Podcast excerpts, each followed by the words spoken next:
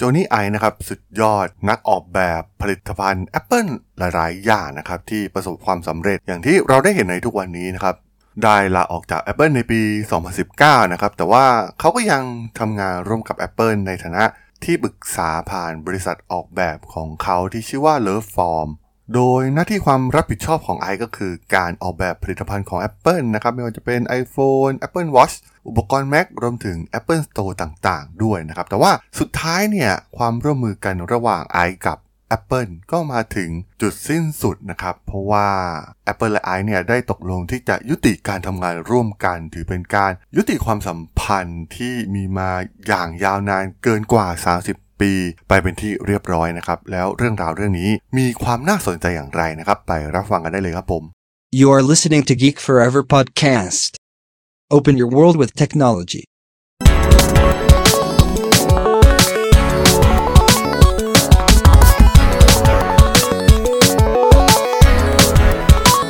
This is Geek Story.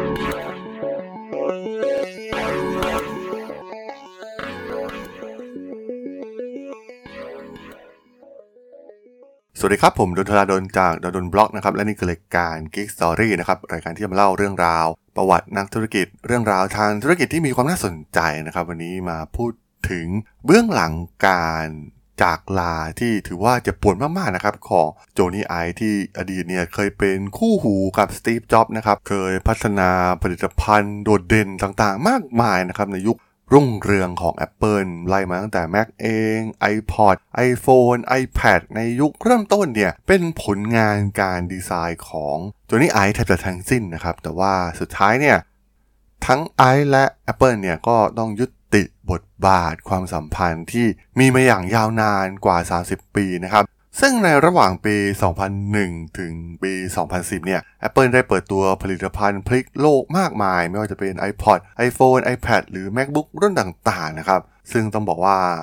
iPhone เนี่ยเป็นสิ่งสำคัญที่สุดนะครับสำหรับการเติบโตอย่างรวดเร็วของ Apple จนขึ้นมาครองตำแหน่งบริษัท ชั้นนำเบอร์ลำดับต้นๆของโลกในทุกวันนี้นะครับ มันเป็นการฉีกหนีคู่แข่งที่แทบจะไม่มีใครตามทันนะครับ ไม่ว่าจะเป็น iPod ที่พิอุตสาหกรรมเพลงแบบดิจิตอลเอง หรือว่า iPhone ที่ปฏิวัติวงการมือถือ ซึ่งเป็นหนึ่งในนวัตกรรมที่สำคัญที่สุดในรอบศตวรรษเลยก็ว่าได้นะครับ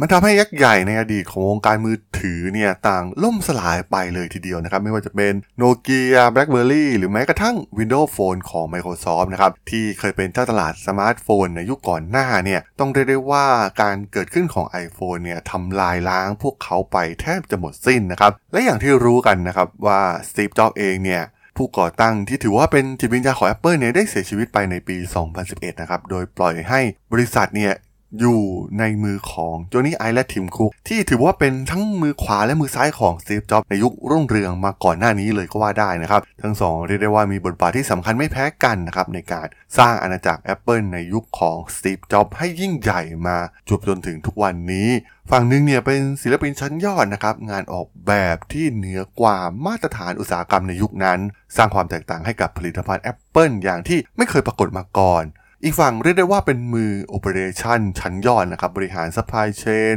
ลดต้นทุนสินค้า สร้างกระบวนการผลิตที่สามารถรองรับการขยายกิจการของ Apple ได้อย่างมีประสิทธิภาพเอามากๆนะครับ จนเป็นที่ไว้วางใจอันดับหนึ่งของสตีฟจ็อบส์ให้มาดำรงตำแหน่ง CEO ต่อจากเขานั่นเอง ซึ่งสุดท้ายเนี่ยทั้งคู่ก็ต้องมาทำงานด้วยกันนะครับโดยที่ไม่มีคนกลางอย่างสตีฟจ็อบส์เนี่ยคอย balance ในเรื่องของศาสตร์และศิลป์อีกต่อไป ต้องบอกว่าความสมบูรณ์แบบเนี่ยไม่เพียงพอที่จะสร้างผลิตภัณฑ์ที่ยอดเยี่ยมได้นะครับหลังจากการเสียชีวิตของจ็อบส์เองเนี่ยสถานการณ์ของ Apple เนี่ยก็ยังไม่มีความแน่นอนว่า จะมีผลิตภัณฑ์ใดมาพลิกโลกได้เหมือนในยุคสตีฟจ็อบส์อีกหรือไม่นะครับ อนนั้นเนี่ยมีการจินตนาการกันนะครับ ไม่ว่าจะเป็นระบบอัตโนมัติในบ้าน อุปกรณ์ดูแลสุขภาพ หรือรถยนต์ไร้คนขับนะครับ มีผลิตภัณฑ์มากมายที่ได้ถูกสำรวจเพื่อเป็นฐานให้กับ Apple ในยุคต่อไปซึ่งสุดท้ายเนี่ยทีมคุกเองเนี่ยก็ได้เลือก Direction ให้เป็น Apple Watch นั่นเองนะครับ แต่ว่า ตัวนี้ไอเองเนี่ยไม่ต้องการให้ Apple Watch เป็นผลิตภัณฑ์เหมือนที่เราได้เห็นกันในทุกวันนี้นะครับเขาต้องการให้ Apple Watch เป็นผลิตภัณฑ์พรีเมียม มีความสมบูรณ์แบบ มีหนังสำหรับสายรัดข้อมือนะครับที่มาจากโรงงานฟอกหนังมาตรฐานสูงในยุโรปนะครับ การออกแบบรวมถึงชิ้นส่วนต่างๆเนี่ยต้องเป็นแบบพรีเมียม ซึ่งไอซ์เองเนี่ยร้องขออยากได้โลหะผสม 18 กรัตใหม่ ที่ทนทานเป็น 2 เท่าของทองธรรมดานะครับ โดยเขาตั้งใจอย่างแน่วแน่ว่า Apple Watch เนี่ยจะเป็นผลิตภัณฑ์ที่วิเศษสุดๆนะครับ และราคาที่แพงเป็นพิเศษ แต่เนื่องจากไอซ์เองเนี่ยถูกควบคุมในเรื่องต้นทุนต่างๆ มากกว่ายุคที่เขาได้ร่วมพัฒนา iPhone กับ Steve Jobs นะครับ นั่นทำให้ Apple Watch กลายเป็นสินค้าที่เป็นสินค้าแมสเองนะครับกลายเป็นสินค้าแฟชั่นมากกว่า ความตั้งใจของสิ่งที่ไอซ์อยากให้มันเป็น แต่ก็ต้องบอกว่าในขณะที่ไอซ์กำลังสนุกสนานกับการสร้างสรรค์ งานศิลปะชั้นยอดให้กับผลิตภัณฑ์ Apple แต่ทีมคุกเองเนี่ยต้องเผชิญกับปัญหามากมายนะครับ เขาถูกเรียกไปสอบสวนในรัฐสภาในเรื่องภาษีนะครับ เขาต้องขอโทษสำหรับความห่วยแตกของ Apple Map ในเวอร์ชันแรกๆ แต่สิ่งที่ทำให้พลิกสถานการณ์สำหรับตัวทีมคุกน่าจะเป็นการที่เขาสามารถปิดดีลกับ China Mobile เพื่อขาย iPhone เข้าไปในตลาดที่ใหญ่มหาศาลอย่างประเทศจีนได้สำเร็จในปี 2014 และนั่นเป็นจุดเริ่มต้นของการพุ่งทะยานของ Apple หลังยุค Steve Jobs ในปี 2018 เนี่ย คุกได้กลายเป็นผู้นำคนแรกนะครับของบริษัทมหาชนที่มีมูลค่าถึง 1 ล้านล้านดอลลาร์ ก่อนจะพุ่งไปสูงถึง 2 ล้านล้านและ 3 ล้านล้านตามลำดับ ซึ่ง Apple ในยุคทศวรรษที่ 2000 เนี่ยคงปฏิเสธไม่ได้นะครับว่าไอเนี่ยมีอิทธิพลเหนือทีมคุก แต่ในยุคหลังปี 2010 เนี่ยมันได้กลับมาตกอยู่ในเงื้อมือของทีมคุกแบบเต็มตัวนะครับ สามารถจัดการทุกอย่างได้แบบเบ็ดเสร็จ แม้บริษัทจะลดทอนเรื่องนวัตกรรม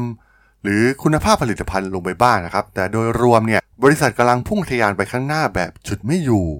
บทบาทของโจนี่ไอเองเนี่ยก็เริ่มลดลงทันทีนะครับ เริ่มมีการบีบรัดในเรื่องต่างๆ มากยิ่งขึ้น ซึ่งมันขัดกับเรื่องงานศิลปะที่ไอต้องการนะครับ ทั้งเรื่องเวลาในการปล่อยผลิตภัณฑ์ออกมา การบีบในเรื่องต้นทุนของสินค้านะครับ เรียกได้ว่าเป็นเส้นขนาดของความถนัด เรื่องศิลปะที่ไอต้องการให้ Apple เป็น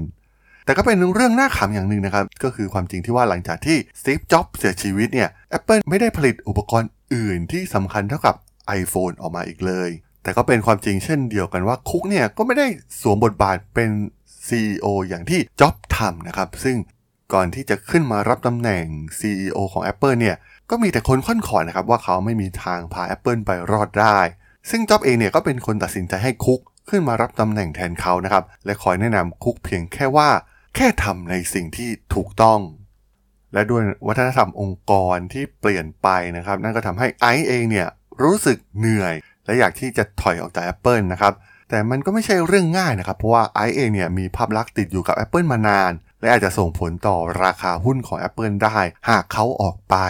ไอฟ์เองเนี่ยจึงเริ่มต้นด้วยการ fade ตัวเองออกไปนะครับลดความรับผิดชอบในเรื่องงานรายวัน และจะทำงานกับผลิตภัณฑ์ใหม่เป็นหลัก โดยจะทำงานแบบกึ่งๆพาร์ทไทม์แทน แต่มันก็เป็นเรื่องยากนะครับที่ไอซ์จะทำเช่นนั้น เนื่องจากความผูกพันที่มีมานานแสนนาน สุดท้ายเขาก็ไม่สามารถที่จะตัดสินใจอะไรที่ดูเหมือนเขาเป็นคนไร้บทบาทได้อีกต่อไป และในที่สุดวันสุดท้ายของไอซ์กับ Apple ก็มาถึงนะครับในปลายเดือนมิถุนายนปี 2019 เขาได้เรียกทีมงานเข้ามาประชุมในโรงละครแห่งหนึ่ง ในเมืองซานฟรานซิสโกนะครับแล้วก็ฉายภาพยนตร์เรื่อง Yesterday นะครับให้ทุกคนได้รับชม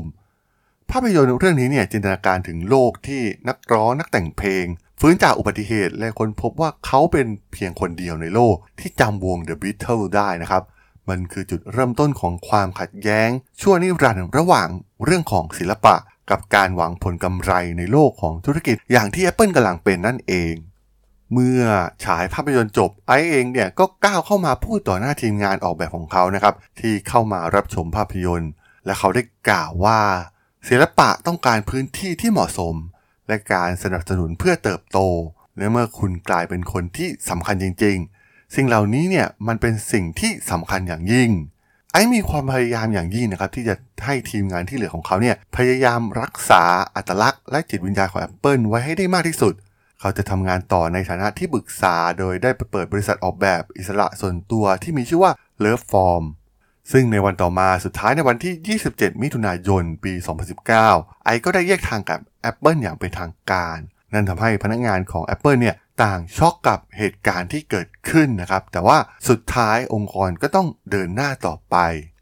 ต้องบอกว่าบริษัทต่างๆ เนี่ยสร้างประวัติศาสตร์ในแบบฉบับของตัวเองนะครับ แม้จะ เปลี่ยนผู้นำไปกี่คน องค์กรก็ต้องเดินไปข้างหน้านะครับ สิ่งที่เกิดขึ้นหลังจากซีฟจ็อบได้จากไป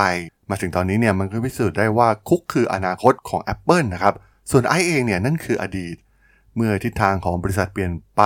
Apple กำลังมุ่งหน้าสู่ธุรกิจบริการนะครับ เช่น iCloud Apple Music Apple Store นะครับ ซึ่งคุกเองเนี่ยก็ทำตามคำแนะนำของจ็อบและทำในสิ่งที่ถูกต้องสำหรับ Apple นะครับ แต่อาจจะมองข้ามบุคคลสำคัญในอดีตอย่างไอซ์ไปบ้างนะครับ แต่มันก็เป็นเรื่องธรรมดาสามัญมากๆของโลกธุรกิจ มันไม่ใช่โลกที่สวยงามในอุดมคติ เพราะมันคงเป็นไปไม่ได้นะครับ ที่จะทำให้บริษัทก้าวไปข้างหน้า เป็นบริษัทที่ยิ่งใหญ่ได้ และทำให้พนักงานที่มีความสามารถมากที่สุดอย่างไอซ์ประสบความสำเร็จในเวลาเดียวกันได้นั่นเองครับผม สำหรับเรื่องราวเบื้องหลังการจากลาของโจนี่ไอซ์ใน EP นี้เนี่ย ผมก็ต้องขอจบไว้เพียงเท่านี้ก่อนนะครับสำหรับเพื่อนๆที่สนใจเรื่องราวทางธุรกิจเทคโนโลยีและวิทยาศาสตร์ใหม่ๆที่มีความน่าสนใจก็สามารถติดตามมาได้นะครับ ทางช่อง Geek Forever Podcast ตอนนี้ก็มีอยู่ในแพลตฟอร์มหลักๆ ทั้ง Podbean Apple Podcast Google Podcast Spotify YouTube แล้วก็จะมีการอัปโหลดลงแพลตฟอร์ม Blockdit ใน